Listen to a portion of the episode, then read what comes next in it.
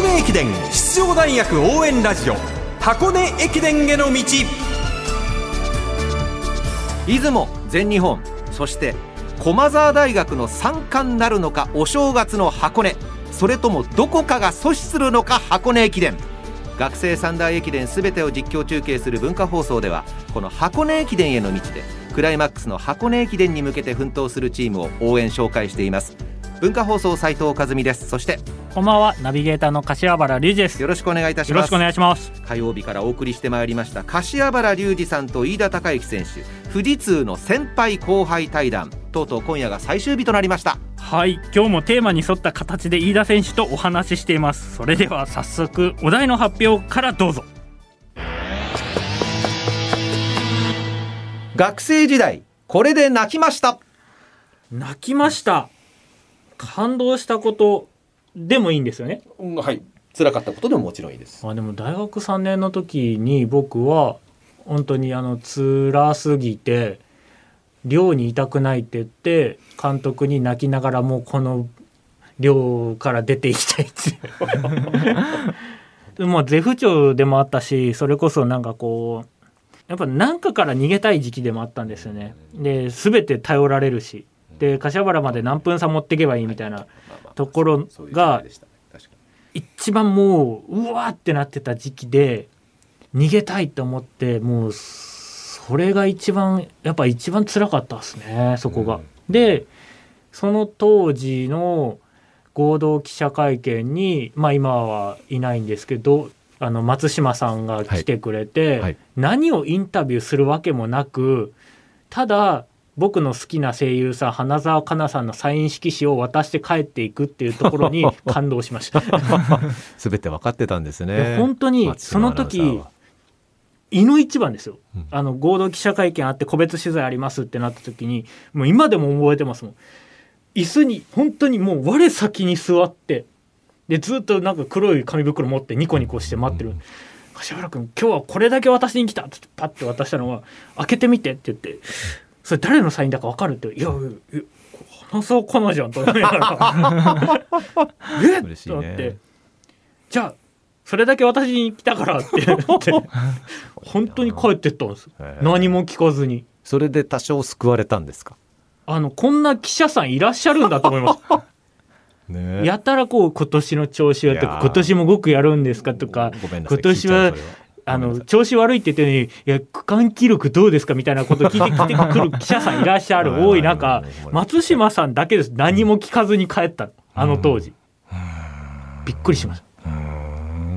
ありがたい話ですね。そうですね。だからこそねこういう立場をね設けてもらえたのも松島さんのおかげだしっていうところでなんか感謝しきれないですよね本当にね、はい、飯田選手いかがですか？はい。僕も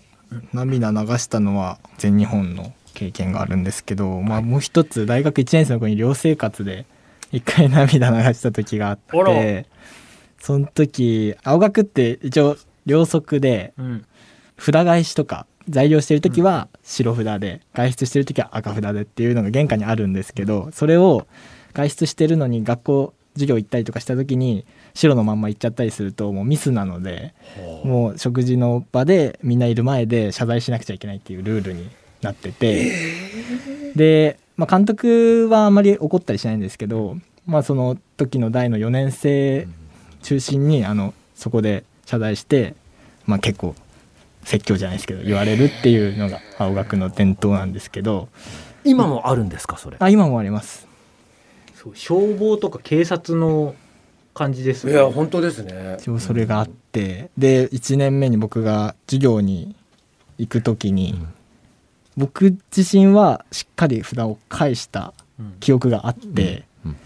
でただ帰る時になって寮長から白札だぞって言われてその時にもう血の気引いて電車の中で って思ってで気づくんですよ。大体返し忘れた時って大体駅に着いた時とかのタイミングで、あれ？ちょ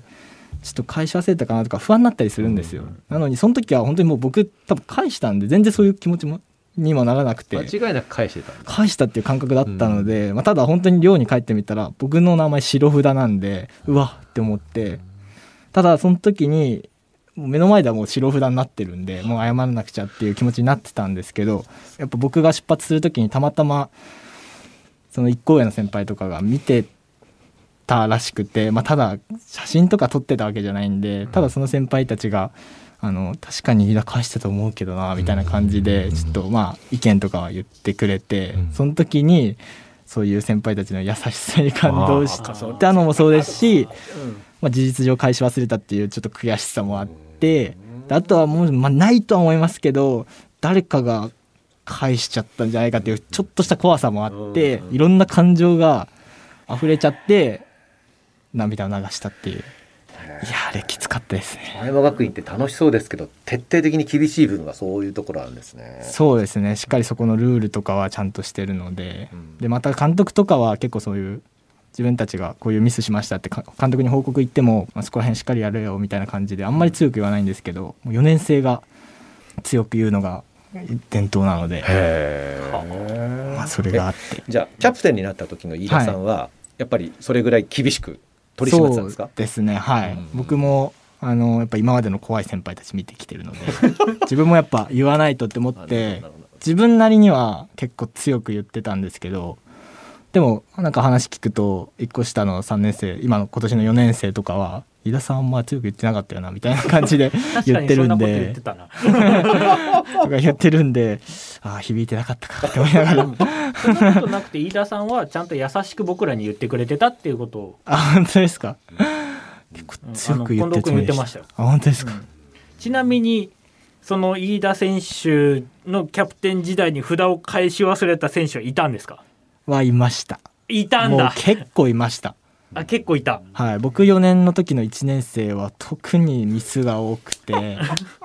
でも結構短いスパンでやってきたりするんであるよね。そうなると結構こっちもカッとくるんで結構言ってたと思うんですけどそれこそ上級生がミスした時の方がやっぱり言うのでやっぱり1年生ってまだやっぱ寮生活1年目なので、まあ、多少ないとも